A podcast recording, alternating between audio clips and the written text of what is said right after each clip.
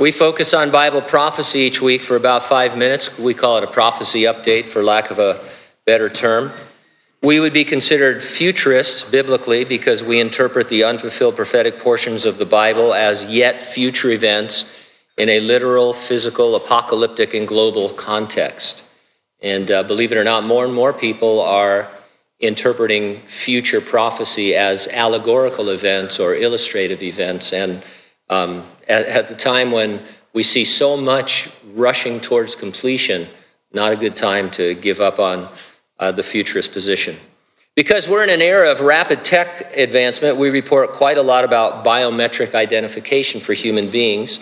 That's because the mark of the beast in the book of the Revelation sounds a great deal like biometrics. If you had to uh, think, hey, how could that happen today? There's a lot of biometric uh, techniques that would uh, work. Uh, that mark is something in or on the hand or forehead by which the citizens of the future Great Tribulation are going to be controlled. They'll have no privacy, will only be able to buy or sell if they swear their allegiance to the world leader we commonly call the Antichrist. Is uh, our world heading in that direction? Well, I read an article from the New York Times titled, Smile, Your City is Watching You. Let me read these excerpts. Consider the Link NYC kiosks installed across New York City. More than 1,700 are already in place. There are plans for thousands more. These kiosks provide public Wi Fi, free domestic phone calls, and USB charging ports. Yet the Link NYC kiosks are not just a useful public service, they are outfitted with sensors and cameras that track the movements of everyone in their vicinity. Once you connect, the network will record your location every time you come within 150 feet of a kiosk. And although City Bridge calls this information anonymized because it doesn't include your name or email address, the system instead records a unique identifier for each device it connects with. When millions of these data points are collected and analyzed, such data can be used to track people's movements and infer intimate details of their lives. Link NYC exemplifies the trend in smart cities today the deployment of technologies that expand the collection of personal data by government and corporations. Certainly, this data can be used for beneficial outcomes, reducing traffic, improving infrastructure, and saving energy, but the data also includes detailed information about the activities of everyone in the city, data that could be used in numerous detrimental ways. Whether we recognize it or not, technologies that cities deploy today will play a significant role in defining the social contract of the future.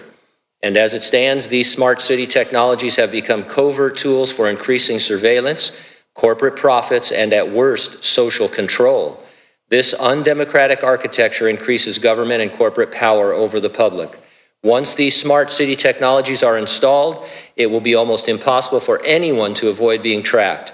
Sensors will monitor the behavior of anyone with Bluetooth or Wi Fi connected devices Given the expansive reach of cameras and the growing use of facial recognition software, it is increasingly impossible to escape surveillance even if you abandon your personal digital technology. So, this phrase smart city is something you're going to hear more and more in the future. And um, certainly there are many beneficial effects to it, but essentially it's a surveillance society where people will be able to track your every movement and obviously eventually be able to uh, rate you on a certain scale and control your buying and selling.